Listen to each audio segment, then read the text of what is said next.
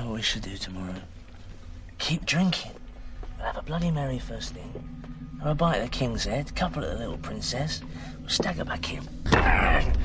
Back at the bar for shots. How's that for a slice of fried gold?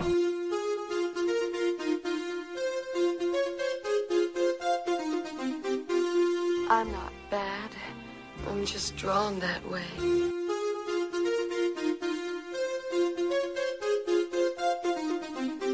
You either die a hero or you live long enough to see yourself become the villain. So what's your name, Icy? Stuntman Mike. Stuntman Mike's your name. You ask anybody. Hey, Warren. Who is this guy? Stuntman Matt.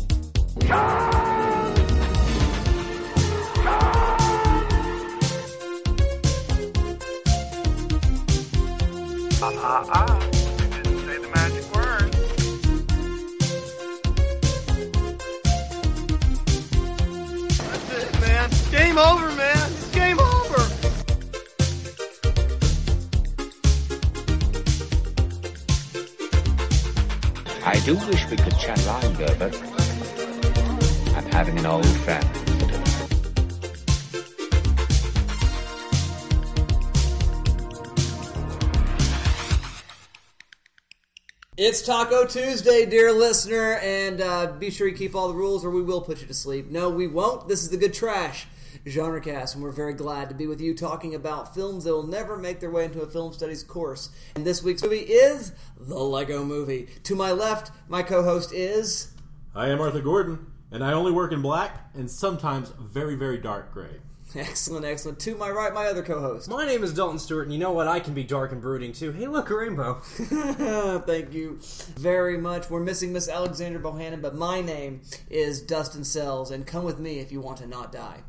And uh, let's move on and start talking about this great little film called The Lego Movie. Now, dear listener, we have to warn you this is not a review show, it's an analysis show. There will be spoilers. We're going to do a very quick little review after a synopsis, and then we're going to jump right into spoilerific, spoiler rich territory. That's right, way past Middle Zealand. We are going to be spoiling like those pirates. And so you have been fairly and duly warned. But as we approach that Turns time- out the Legos are made of people. tragic, tragic tale. Let's begin with a voice of the cinema synopsis from Mr. Arthur Gordon.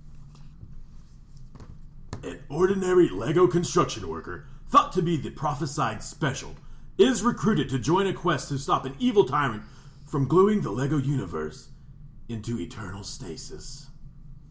That's right, they've got to beat the Kragle, dear listener, and you'll hear more and more about that. Well, let's begin with our Bring me the sword of exact zero. exact. the cloak of Band-Aid. Band-Aid.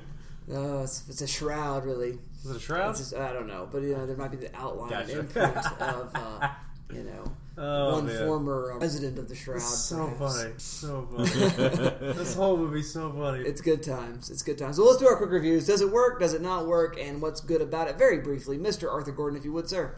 Uh, two thumbs up for me. I think this is a really fun film. That was your host pick. It was my host pick. Uh, I've talked about my experience with this film before when we talked about disappointing theater experiences. I had a blast watching this, but I watched it in a theater full of people who didn't get it. And so just kind of, Oh. I was the guy that I was that guy that was laughing the entire time, while everybody else is like, "This is stupid." Um, Those people are stupid. They are. I think the animation is phenomenal. Uh, the look, the sound, voiceover, the story, it's just a lot of fun. And it goes to a new place, just kind of beyond Toy Story, taking that a step further. Toy Story kind of explored a kid's imagination, kind of that question of what happens when I leave the room. Do the toys get to come to life? Uh, it takes that a step farther. Lego movie does this, but takes it even further as it adds the psychoanalytical effect of how the child's imagination is fueled and what drives them and forms their ideology. I think the Lego movie is a lot smarter than a lot of common viewers want to give it credit for. Excellent, excellent. Thank you very much for that quick review, Mr. Arthur Gordon. Mr. Dalton Stewart, what is your quick review? Well, I think that's what makes it so great, Arthur, is, is how smart this film is. I mean, it is way too smart to be a children's film, and yet it perfect, uh, functions perfectly well as a children's film. But I mean, the the intro where Emmet is reading about how to fit in. Uh, the first time I watched this film, I was laughing so hard I couldn't breathe. Uh, it's so funny. Uh, and then the Octan's great. They make everything. TV shows, voting machine. Like, there's a joke about the media distracting us from politics, and a joke about voting machines being made by evil corporations. Like within the first 20 minutes of this movie, it's crazy. It's crazy, like how adult and not adult isn't like racy because there really isn't anything. A lot of uh, a lot of children's family films, I guess, that are trying to have a cross appeal. Uh, Shrek was famous for this, uh, in that they just load it heavily with a bunch of double entendres and pop culture references. This has the pop culture references, but it doesn't feel like oh, that's going to be dated in two years. Like the, e- every pop culture reference is a pretty timeless one, um, and only serves to to continue to build the world. Uh, Arthur touched on this. The casting is fabulous. Everybody's just on point with their voice acting. Um, I just can't say enough nice things about this movie. I like it a lot. Uh, everything about this movie is awesome, Everything is awesome. There you go. including the theme song. Everything is awesome Everything is awesome. because it's Tegan and Sara and the Lonely Island, and that's not a thing I realized I wanted until someone gave it to me. It's fabulous. This movie's aces in my book, guys. Everything is awesome. Excellent. Thank you very much, Mr. Dalton Stewart. I also agree. This movie is lots and lots of fun. It is one of the most massively entertaining uh, films I've seen in the big blockbuster sort of run of films. It, what- what's great about the movie is how it simultaneously critiques the thing that it is. That it's that it totally is this product Yes. placing uh, capitalist cash cow machine, and it is absolutely poking fun and holes at that sort of thing in a way that really kind of feels authentic, even though it, it totally is what it's against, which is somehow strange. Is that the, the, the snake is eating its tail Yeah. as you watch this, and that is part of its entertainment appeal.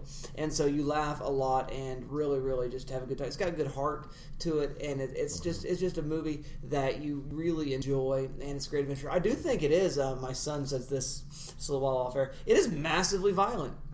I mean, really massively violent. I mean, yeah, it's the cartoony violence. Like, uh, it's how GI Joe got away with being GI Joe on cartoons on TV. Yeah. They used ray guns instead of real guns, Well, nobody ever got shot. and it, and it was fine. Well, this one, this, Everybody gets shot, but they're made out of Lego, so nobody cares. Yeah, and, and so and it's you know the fake sort of Lego ray guns, but it is it is massively, massively violent, which is something I do find a little troubling. Yeah, this is live action. children's Yeah, that's a good point. So, um, but that's about all I could say, uh, pro or against, and mostly pro. I really like the Lego Movie a lot.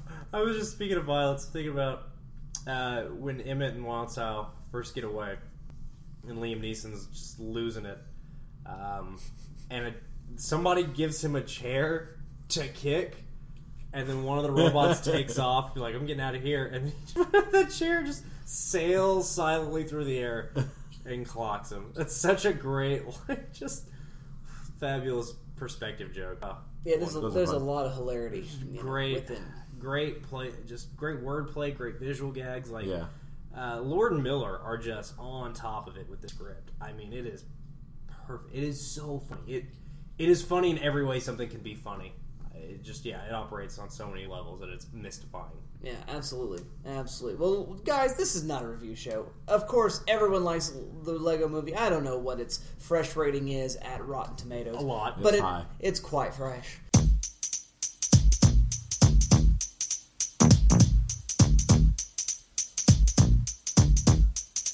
As it turns out, and everyone loved it, and it's going to be a darling, I'm sure, uh, come Oscar season and all of that jazz. But uh, so fine, everyone likes this movie. It's fun. You should watch it. But could we do some analysis? Could we say some things about what's going on on the inside and crack it open and perhaps crack the code? That way we can see the code and become master builders of film analysis. I ask you first, Mr. Dalton Stewart, what bring you? Well, we were all master builders all along, though, weren't we? Because that's the great thing about this film is it's it operates on two levels, but by operating on two levels, it's operating on the same level. If you follow me, um, the film sets up this chosen one mythology in the first like five seconds of the movie. Uh, in the last five seconds of the movie, we find out that the chosen one was a bunch of hoople hobby, and we were all the chosen one all along and that's kind of awesome because this whole movie is plot wise the Matrix. It's just the Matrix, and every other similar film about a chosen one prophecy. until the very end, and then we you know we get these these reveals about the real world exists and these Legos only exist within the real world, and how this child perceives his father's relationship with the Legos, um, and everything's been a sham all along. Everything's been inspired by a cat poster. It's awesome. Everything is awesome, um, and everyone is special in their own way. And that's kind of the.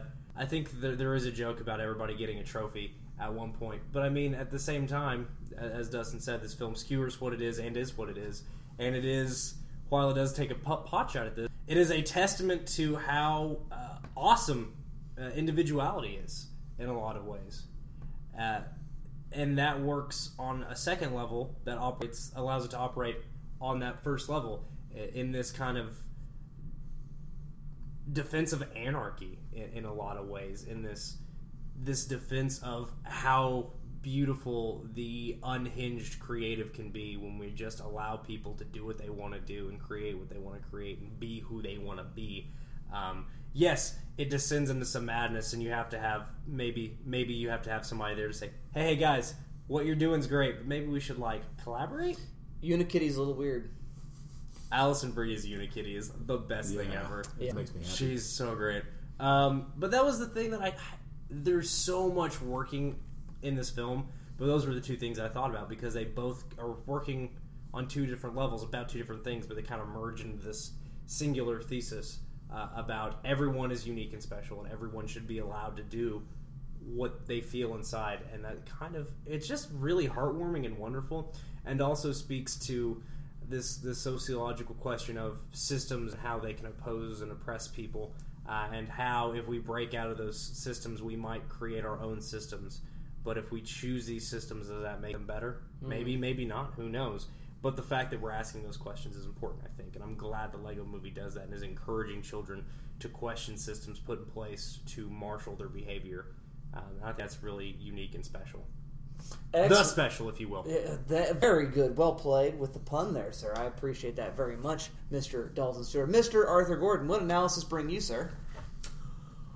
In his essay, Notes Towards a Theory of Animation, Paul Wells discusses and theorizes on the form that is animation. Wells outlines several key traits of animations and breaks it down into two categories orthodox animation and experimental animation. We could most easily compare this with the relationship between the classical Hollywood style and art cinema. Uh, in the orthodox category, Wells classifies films that follow Disney's quote art and hyperrealist animated end quote style, while the experimental would be those films that play with the film medium itself and push the abstract and avant-garde boundaries. In his essay, Wells uses the Warner Brothers short Duck Amuck uh, to highlight the orthodox style while highlighting uh, the short's own deconstruction of that style. For those who may not know, Duck Amuck is uh, the short in which Daffy Duck breaks the fourth wall and battles his animator for roughly Oh. five minutes. Oh, I know. And Duck it's- Amuck. And A then- lot of fun. and It's there- awesome. There's some beaker racing, and it's hilarious. Oh, There's it's a reason that's a classic. Similarly, we can look at the Lego movie in such a way. Uh, the key to this orthodox style is that it follows several rules to uphold this hyperrealism. This hyperrealism does not refer to realism in the sense that we may be accustomed to, but to a believability of events that are acceptable uh, within the world that is created. For example, in Who Framed Roger Rabbit, there is no realistic truth to Toontown existing. However, it is perfectly feasible and unquestionably belongs to the universe that Zemeckis creates and is imperative to the narrative he is sharing. This orthodox style is composed of seven markers. Configuration, which are our characters by whom we identify with, although they may not be flesh and blood human. Continuity and narrative form, similar to the classical style, narrative is king, and everything that is accomplished within the film serves the narrative. Evolution of content, which sees the animation seek to focus on character and world building and avoids highlighting the medium that created it. Unity of style, which basically means that the film starts in its animated style of choice, i.e., CGI, cel shading, or claymation, and doesn't change. The absence of artist. And finally, dynamics of dialogue, which is the specific sound and style of the script that the film uses and which signal and develop the jokes or narrative. An example of this are the catchphrases developed by the Warner Brothers cartoon characters. It's Wabbit season. Duck season. Wabbit season. Duck season. Wabbit season. Duck season. Wabbit season. Wabbit season. Duck season. Wabbit season. I say it's duck season, and I say fire.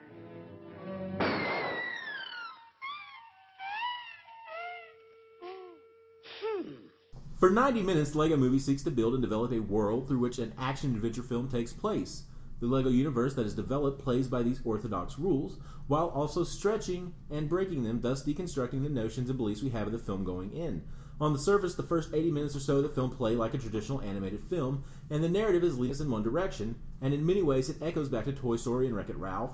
It brings a child's imagination to life about what goes on with these characters uh, that we are so familiar with.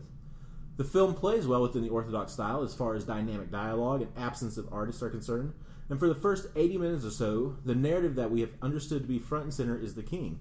The plot we are served is heavy on the hero's journey and follows and skews many of those archetypes served up by Joseph Campbell's work.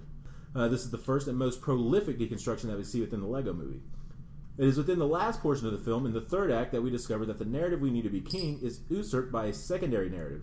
In it, we discover that the narrative we have been following is essentially a small plot device to a larger cinematic narrative at work. The film further deconstructs its animated style by not only doing away with it in increments towards the end, but also by playing with the unity of style and the content, and ultimately it bait and switches us on the configuration. The Lego movie combines elements of a few animation styles, primarily stop motion and CGI. It blends the two to create a beautiful and at times breathtaking universe that works completely within the physics of what a Lego world should be. Well, that's what's so fabulous, I think, Arthur. I mean, it, it is CGI made to look like uh, stop motion, which is just so mind bogglingly perfect that I'm glad somebody thought of it because I Yeah. can't imagine this film not looking that way. Yeah. And I think that is, you're, you're right. I mean, there's something very special about that animation style they chose. The world is clunky, awkward, and disjointed, and it is through this stop motion style and the polish of CGI that we get that. This strengthens the realization of this being a child's imagination going full bore and helps to bridge the movie into live action at the end of the film. We see a move away from the evolution of content in two key moments. The first is the string by which the ghost of Vitruvius is lowered, uh, which is done at, as an elevated sight gag and is quite humorous, but it also seeks to remind us that this does take place within a child's mind, and that child is probably actually standing there holding Vitruvius over the other characters. The second move takes place in the real world, quote unquote, which Will Ferrell's character, the father, takes a step. When he moves, the sound effect of Lord Business is played over him. This once again subconsciously connects him to the character that he resembles in the animated portion, but more importantly, it connects him directly to the monster that he is in his own son's mind. In all of this, the Lego movie moves from being simply a fun adventure tale to a harrowing story of the way a child sees his parent and the impact of that parent's actions on a child's mind, and the way the child develops their worldview or ideology. It serves to show that the Lego movie is much more layered and deeply developed than some may give it credit for. I, I couldn't agree more, Arthur. Yeah, I, and I I was really surprised when I started to realize there were people who didn't think this movie was as smart as I did. Yeah. I, I was really taken aback by that. Yeah. It hurts. It hurts deep down. They're missing it. They're just missing it. It's just too bad. Because there is so much going on here, yeah. And I, I mean, Arthur definitely touched on some things that I really love about this film. Excellent, excellent. Well, uh, the analysis I want to bring kind of ties on to something that Dalton mentioned that has been actually is and parcel uh, part of this chapter that I've just recently produced on the Walking Dead. But it's more of, a, of another shade of it. Is there's this sort of intentionality right now in the way heroic narratives are being put together now in the in the, the mid teens of the 21st century, in which they are much more communitarian than they are individualistic and messianic in their intent. And this one intentionally turns messianism on its head. And so the the special that is prophesied, the prophecy's all baloney. It's all bogus anyway. And the point is that these people need to bond together, that they need to work together in order to resist the hordes that surround them. Which is again something that I might have said about zombies. Everything's great when you're part of a team. Everything is awesome. Right. But what happened in the 70s with the blockbuster? It became sort of a Campbell-esque hero's journey in which you need to ignore your friends and ignore the good advice you get from people around you. And from there, you need to rely on the magic inside you to win the day. The great example being Luke Skywalker, who is being advised there's a targeting computer, it's a very small opening on the Death Star, you ought to use that. And of course, he needs to trust the magic inside of him, trust the Force, and listen to old Ben Kenobi. In the same way in Empire Strikes Back, uh, Yoda tells him, This can go very, very badly for you. This is detrimental. You'll get information out of order that you don't really want to be getting at this time, and you may be a failure in your progress and or rather your, your quest anyway to save Han and Leia. And he ignores them. And that's the point because he's got the magic inside of him. I've got the magic in me. Every time I touch that track, it turns into gold. Now everybody knows I've got the magic in me. He is Harry Potter. He's the chosen one. And because of that, he is the one that just needs to rely on himself and do what needs to be done. Now, Harry Potter shows a little bit of a step forward, though, because Harry Potter is kind of a schmuck. The only reason why Harry is able to do anything ever is because he's got Hermione. And sometimes Ron, but there, it's just it's a sort of shade forward, and I really I really like that it's mm-hmm. that move forward. But really, the whole thing is is in resistance to this massive step backward Yeah. in which people are not called upon to work together to form new teams. They're not worked upon to find out what's valuable about the contributions of every possible individual. I mean, what Emmet does in achieving his messianism is he is able to establish that his contributions are also as valuable as those of the master builders, even if it's kind of a weird idea like a bunk bed sofa. That double decker couch is legit. Well, yeah. uh, it does float, and that's very, very handy.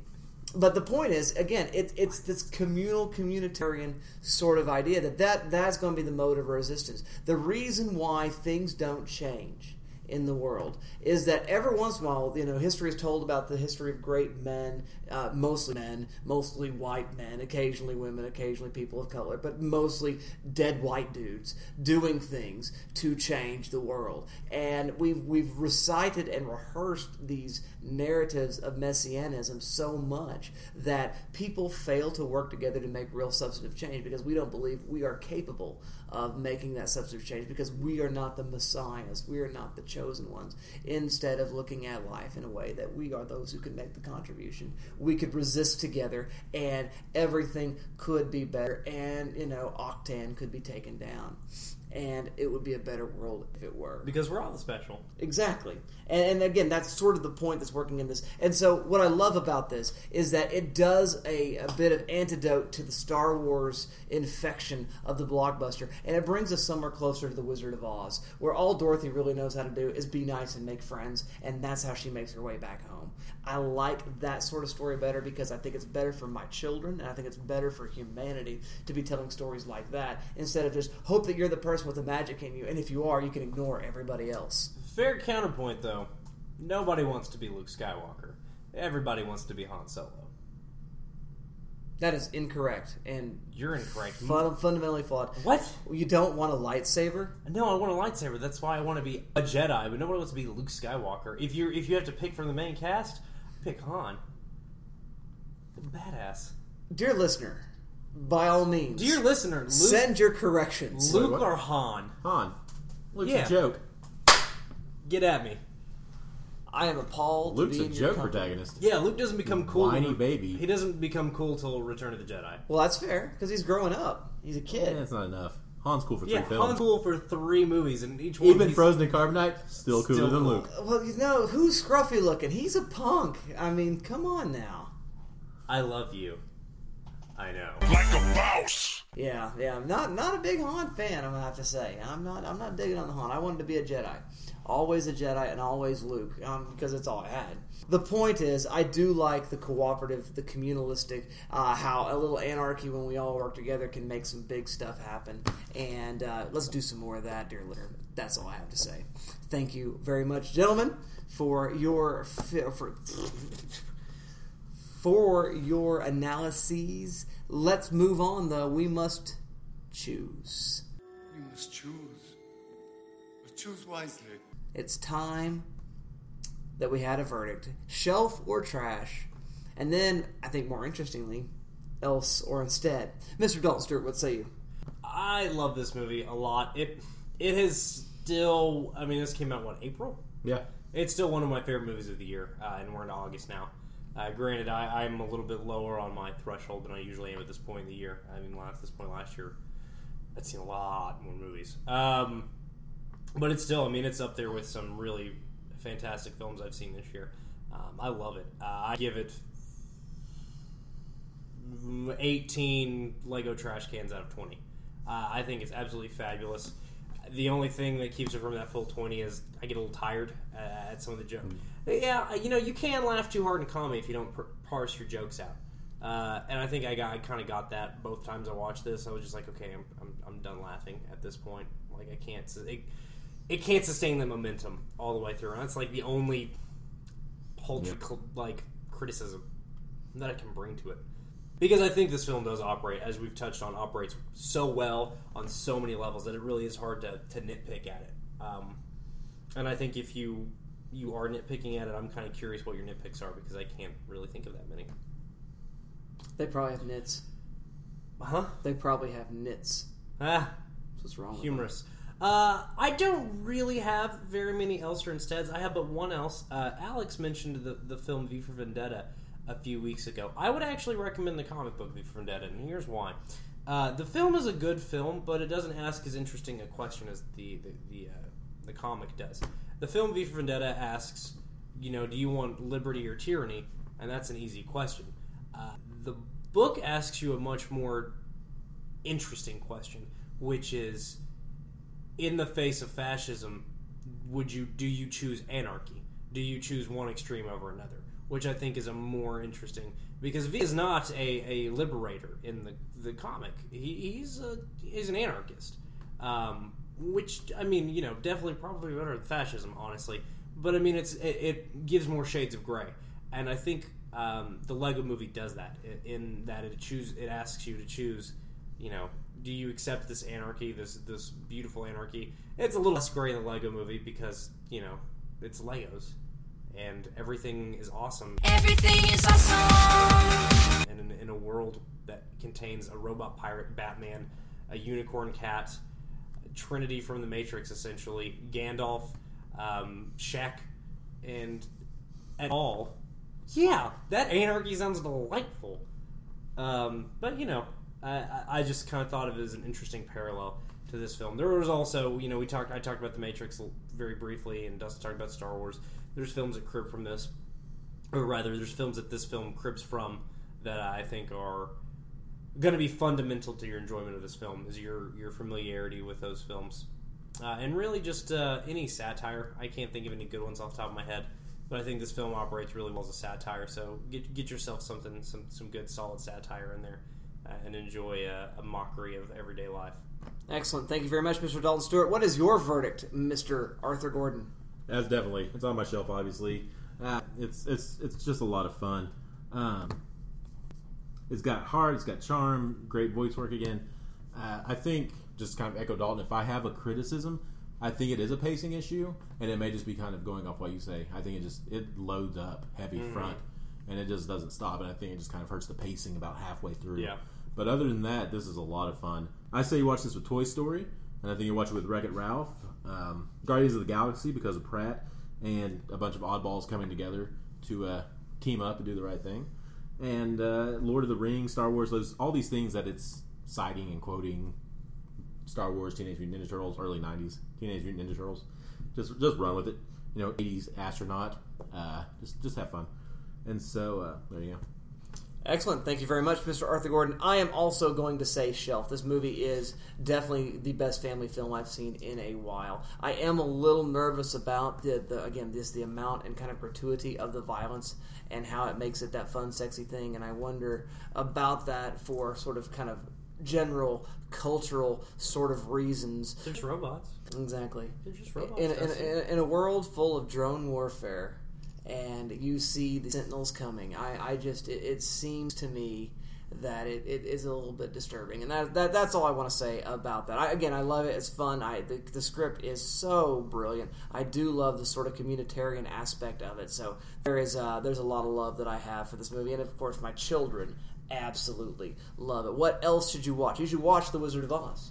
You should absolutely watch The Wizard of Oz. You should also watch, as Arthur mentioned, Who Framed Roger Rabbit. I, I think it's an absolutely fantastic uh, pick to go alongside it, and uh, those I think would make uh, pairing your viewing and kind of expand your mind as you consider what's going on in this film. Gentlemen, thank you very much for that. let's let the dear listener give some feedback into our Han versus Luke questions, into our analyses, and also to our shelves, trashes, elses, and insteads via that magical and mystical means that we all know of as social media. Mr. Arthur Gordon, what do you know about those mystical means of social media that are available on the interwebs? First and foremost, you can find us, uh, email us at goodtrashgenrecast at gmail.com. Uh, we got a nice email from our friend Keegan Parrish uh, that was supportive and nice, and we thank him for that. Uh, you can also find us on Facebook, facebook.com forward slash goodtrashgenrecast, and we have nothing from Facebook, so here we are. There you go. It's terrible. Well done, Facebook fans. Mr. Dalton Stewart, what social media medium do you know anything about? Guys, if this relationship's going to work out between all of us, I'm going to need to feel free to party with a bunch of strangers whenever I feel like it. I'll tweet you later. Ladies and gentlemen, you can find the Good Trash Genre Cast on Twitter at good underscore trash. It's really what it's like, dear listener. Ladies and gentlemen, we do have some feedback coming in from the Twitter this week.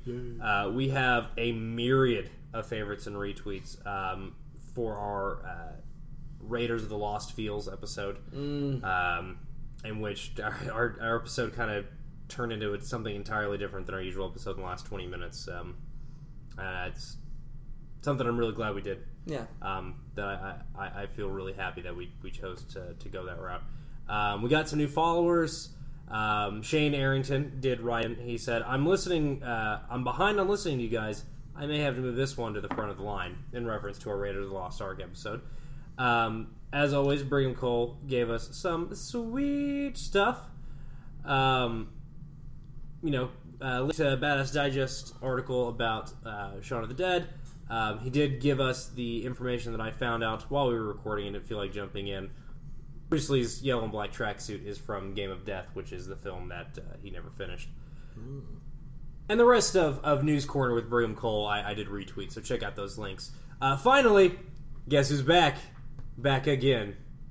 Vesley's back. Oh, it's good to hear. Grab a friend. He sent us four different comments. Vesley, back in spectacular fashion once again. He recommends a uh, new comic series from Vertigo. Uh, that's DC's um, mature imprint called Bodies, in which uh, a body is found in four different time periods in the same pot, spots. So four time periods, same spot, same body. Ooh. Yeah. That is bizarre. I know, right? Um, he also uh, said he watched a Best Picture winner this weekend. It's got cameos from a young Walken and a young Goldblum. What movie? Question mark. No cheating.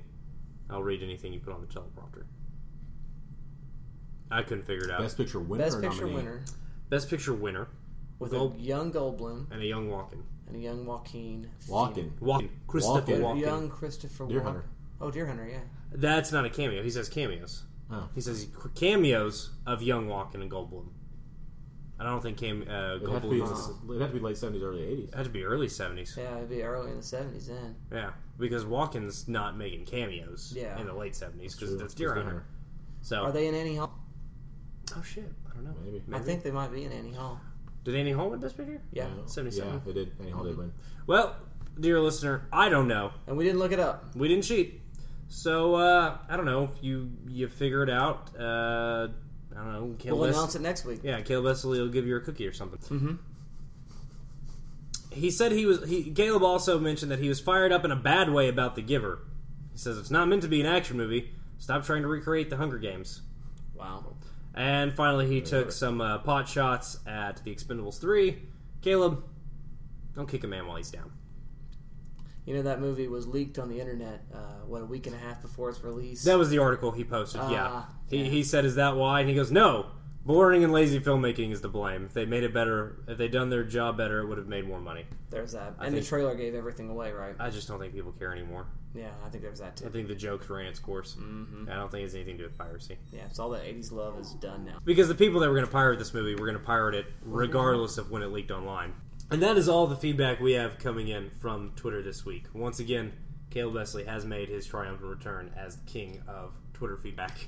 And has delivered us all from this week in Nick Sanford. So, thank you, Caleb. You're welcome. Thank you very much. It was not an idle threat. What if Caleb Vesley's just an alternate account, Nick Sanford? No, Caleb's a real person. Both are filmmakers, though, so the singularity may exist. They may like share. You have no proof to show me they are not the same person. I've only met one of them. They could indeed be, and I've never seen them both in the room at the same time. So that is disturbing. Bruce Wayne, who's that? Sounds like a cool guy.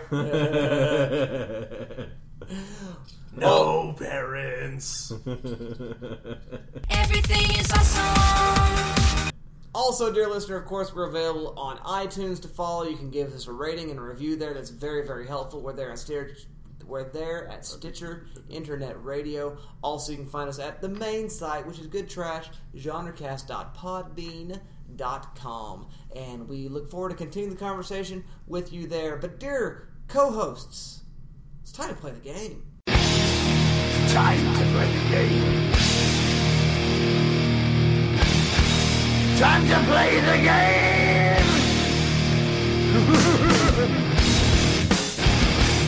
This week's game is movie ideas that look stupid on paper, like Legos with cameos from all the famous Lego properties, with an adventure story that's basically The Matrix. That sounds dumb, but actually worked out to be kind of awesome. That's right. Movies that sound like bad ideas on paper. Brought to you by The Lego Movie. The Lego Movie. When you need an idea that sounds bad but is actually awesome, call The Lego Movie. There you go. Thank you so much for that, Dalton.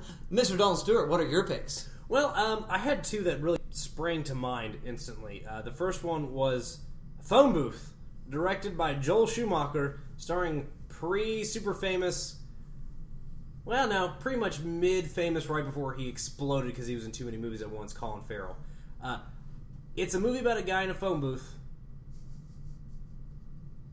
And that's it, essentially. Yeah. Um, and then we find out why he's in the phone booth. Like, it, I like that movie a lot. I think it's pretty much top notch thriller. But yeah, on paper, it just does not sound very good. And a lot of people didn't go see it. Um, it had a lot of pro- it had a troubled release. It got pushed back after uh, the events of September 11th. Um, and it still never really found the, the cult following that I think it deserves. But man, I think it's a really underrated flick. Um, it's been a while since I've seen it, but I've kind of got a soft spot for it. But on paper, it's just sometimes a high concept sounds like a great idea on paper, and sometimes a high concept sounds like a terrible idea on paper. You know what I mean?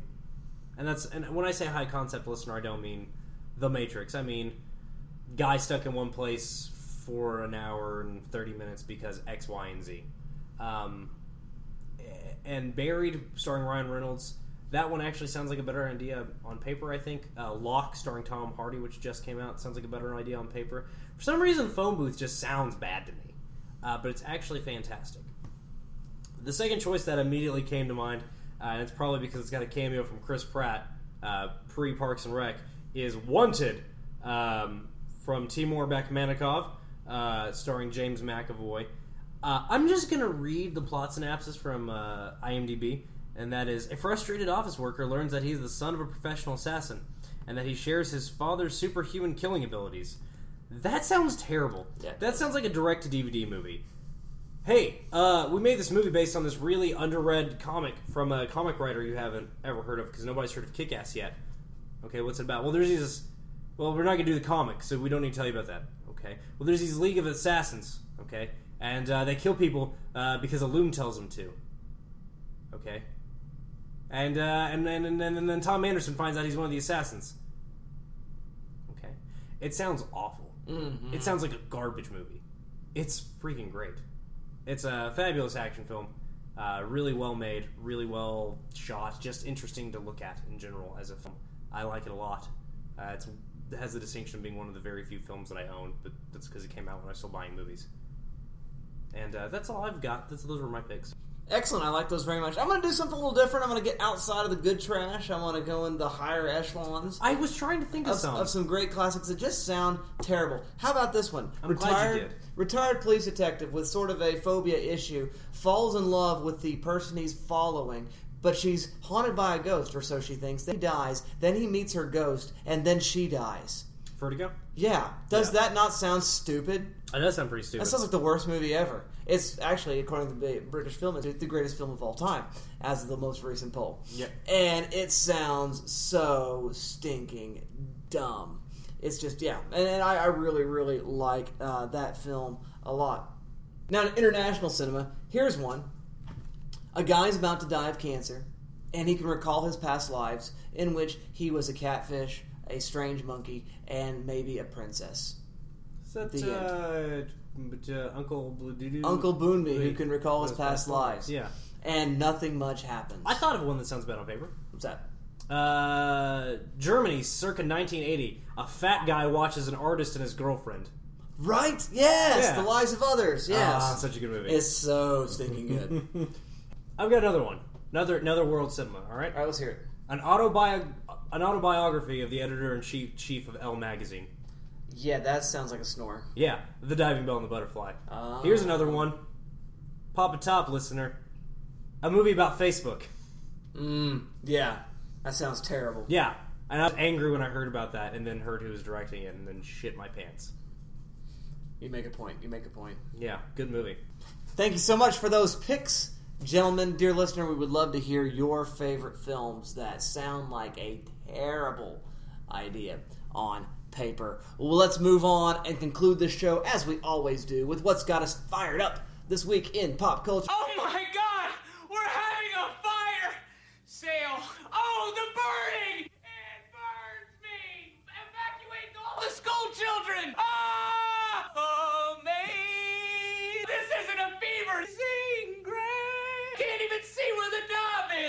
Is! Mr. Dalton Stewart, are you fired up?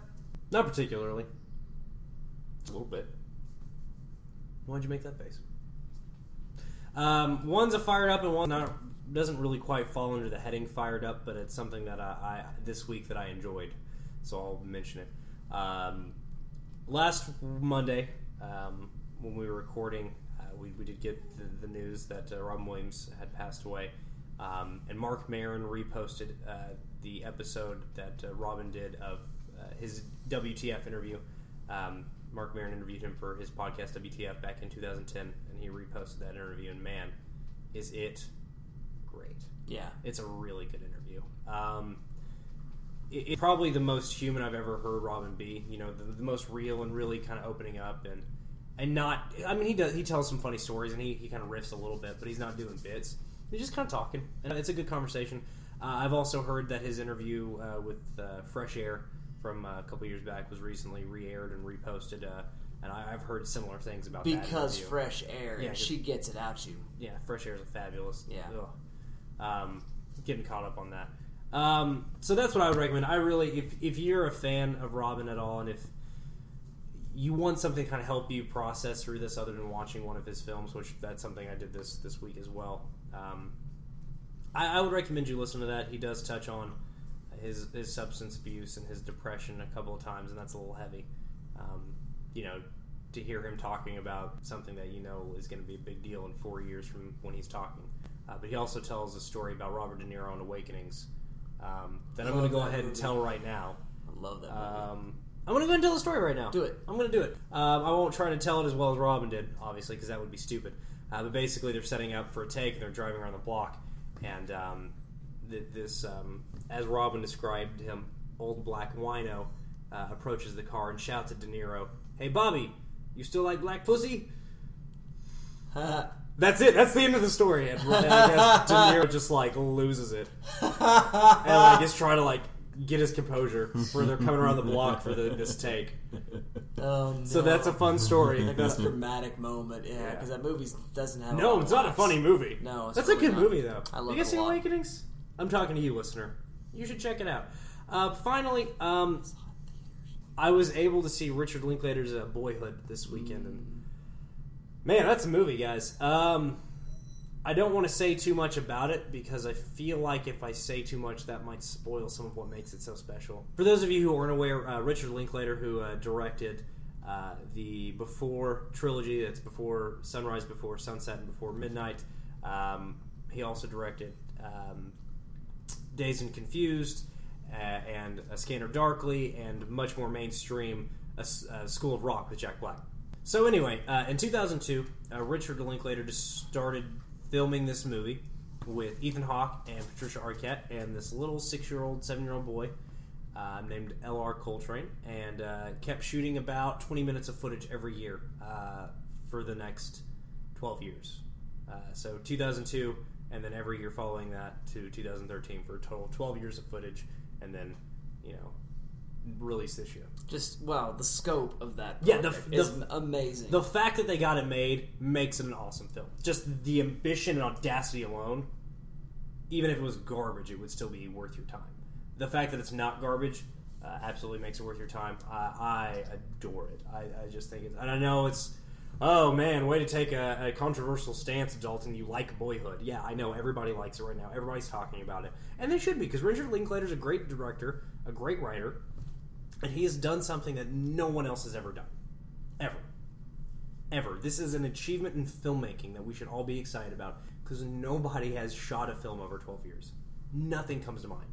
And maybe they've shot a film over several years and it took them a long time to get made, and they had to do pickups. Like, there are some some stories about these really grand early uh, Famously, uh, Eraserhead from David Lynch took five or six years. yeah, I mean, there, there are some yeah. stories about films that took a long time to get get to theaters, but intentionally took him. He said, "I'm going to make this film over the next 12 years of my life, and I've got to have a backup plan because if I die before we're finished, that's just going to be unfortunate." And they made it, and it Mm-hmm. works. Um, the the one thing I will say is don't go in expecting a movie movie. Don't expect all these upheavals and oh, life is so dramatic because there's a it is the splendor and magic of m- mundanity. Really, is is how wonderful and how wonderfully mundane life can be. Um, which isn't to say there aren't some really poignant moments in it, but it isn't one of those things where you go into and it's just like, oh, it's a big cry fest because life is so sad. No, not really. Life's got some peaks and valleys, but uh, really, it's just about growing up, and I think it's a really spectacular film that I recommend everybody uh, check out if they get the chance. Excellent. Thank you very much, Mr. Dalton Stewart. Mr. Arthur Gordon, are you fired up? Not really. Uh, I did watch Law. That was my fired up this week in pop culture. What'd you think? I, I- very enjoyable film. I uh, picked it up on a whim. I'd heard many good things about Mhm. it. Obviously, uh, I love Tom Hardy, so it was a win-win for me. It's a really good mo- movie. It's a really good single location film because it's Tom Hardy in a car for 85 minutes, and it is very interesting to see uh, get pulled into this rabbit hole of this man's psyche as he unravel all of his dark secrets and just what kind of person he is deep down inside. And it's a great performance from Tom Hardy. And it's, it's just a, it's a very interesting little film. Yeah, I've heard a lot of great things about it, Arthur. I'm, I'm glad to have somebody I know recommend it to me. Yeah. Well, I guess we'll uh, we'll come around to that side of the table we always end. Dustin Sells, we'll end with you. What's got you fired up this week in pop culture? Well, I finally got around to catching Matthew McConaughey and Jared Leto's Oscar-winning performances in the Dallas Buyers Club. All right, all right, all right. And I gotta say, it was really, really fantastic. It was really transcendent. It really moved me. Uh, my favorite moment is the butterflies.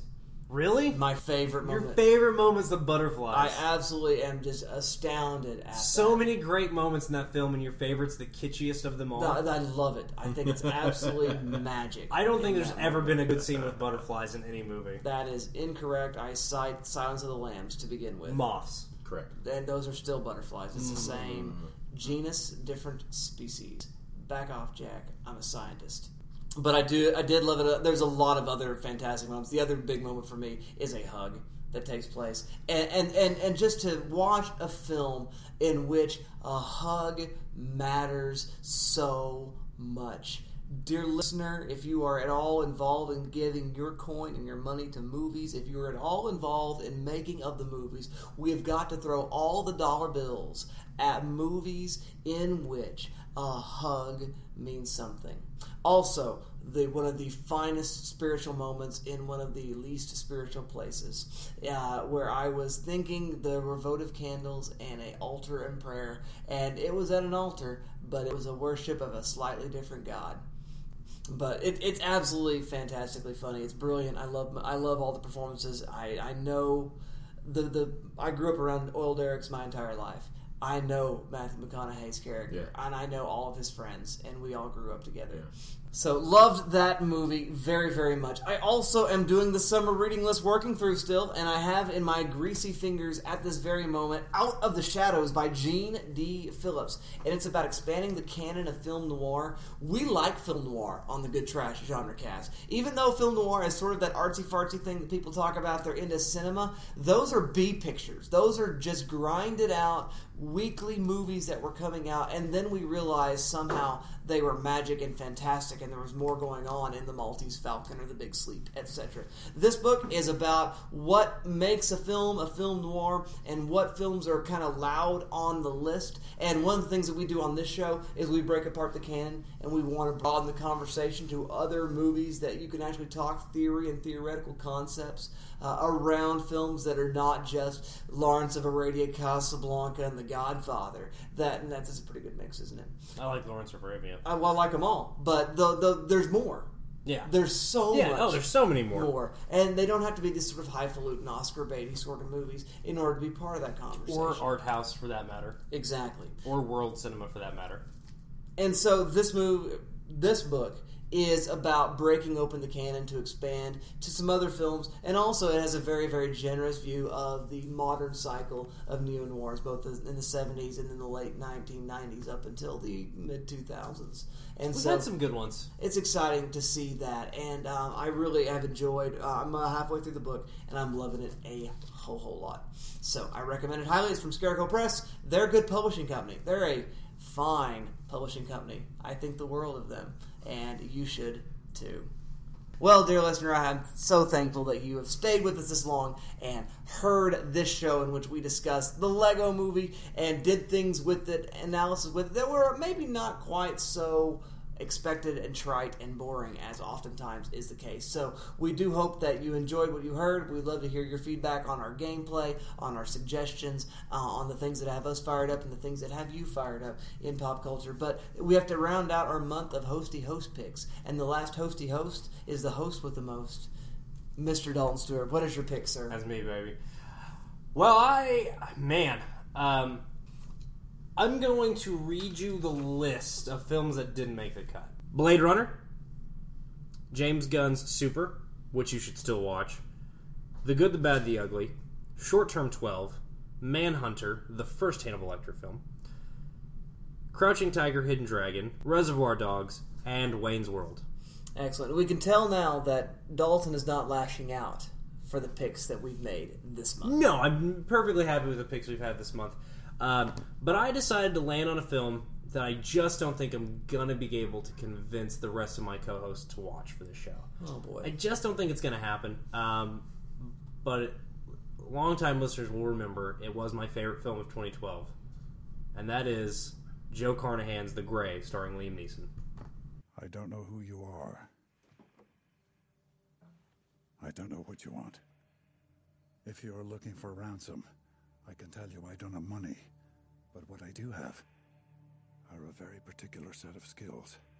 Skills I've acquired over a very long career. Skills that make me a nightmare for people like you. If you let my daughter go now, that'll be the end of it. I will not look for you. I will not pursue you. But if you don't, I will look for you. I will find you. And I will kill you. Uh, it's something I've been wanting to revisit for a long time. I've only seen the movie the once when I saw it in theaters in 2012, uh, and it's been on Netflix for a good long while. And every month or so, every couple months, I'll go, "We could do the Grey," and everybody's like, "Nah." And I'm like, "Okay." So we're gonna do the Grey. Uh, I want to talk about it. I feel like there's a lot of analysis we can all bring to it uh, as co-hosts, and I think it's it's it's a very much a good trash film. I, I think it squarely fits within our realm. I didn't decide to, to branch out and do something we wouldn't normally do on this show, but I wanted to do something I didn't think I could convince everyone else to do. Well, that's right, dear listeners. So, if you want to watch Oskar Schindler save his daughter from a pack of wolves, no, no daughter. It's not Oskar Schindler either. It is Oskar Schindler. No, it's not. It's Liam Neeson. It's Oskar Schindler. I was making all the movies jokes. Oh, sorry. His daughter. Gotcha. Gotcha. Sorry. Taken. Whoops. Took me a second. Your joke was so so multi-leveled that I, I lost. it. You can redo the joke or just keep this, whichever's funnier to you. So it's, it's funny. So do Take a look at The Grey. Take a look at the Lego movie if you've been living under a rock. And until then, dear listener, watch a movie somebody you care about, have a conversation. I want you to get under the wolf. The next part's very important. She's hiding under the wolf. Oh, is she? Oh, yes, yes. continuing to take it. Yeah. You're, you're going to be taken Yeah. by the wolf. By the wolf.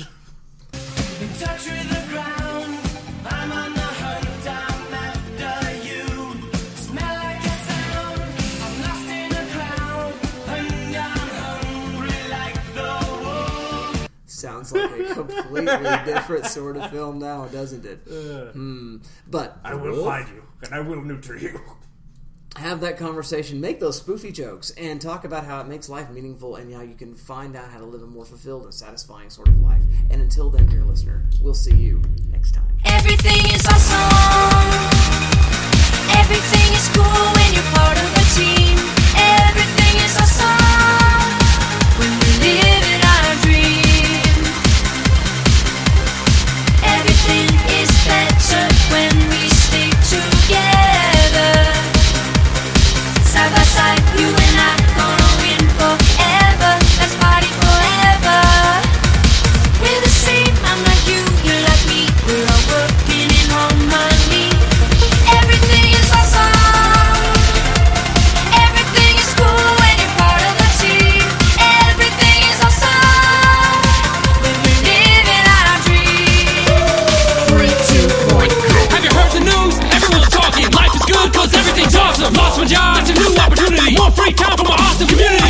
awesome than an awesome possum. Dip my body in chocolate frosting. Three years later, I shot the frosting. Smelling like a blossom. Everything is awesome. Stepped in mud, got new brown shoes. Awesome to win and it's awesome to lose. Awesome to lose. Awesome to lose.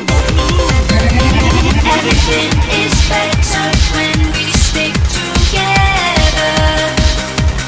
Side by side, you and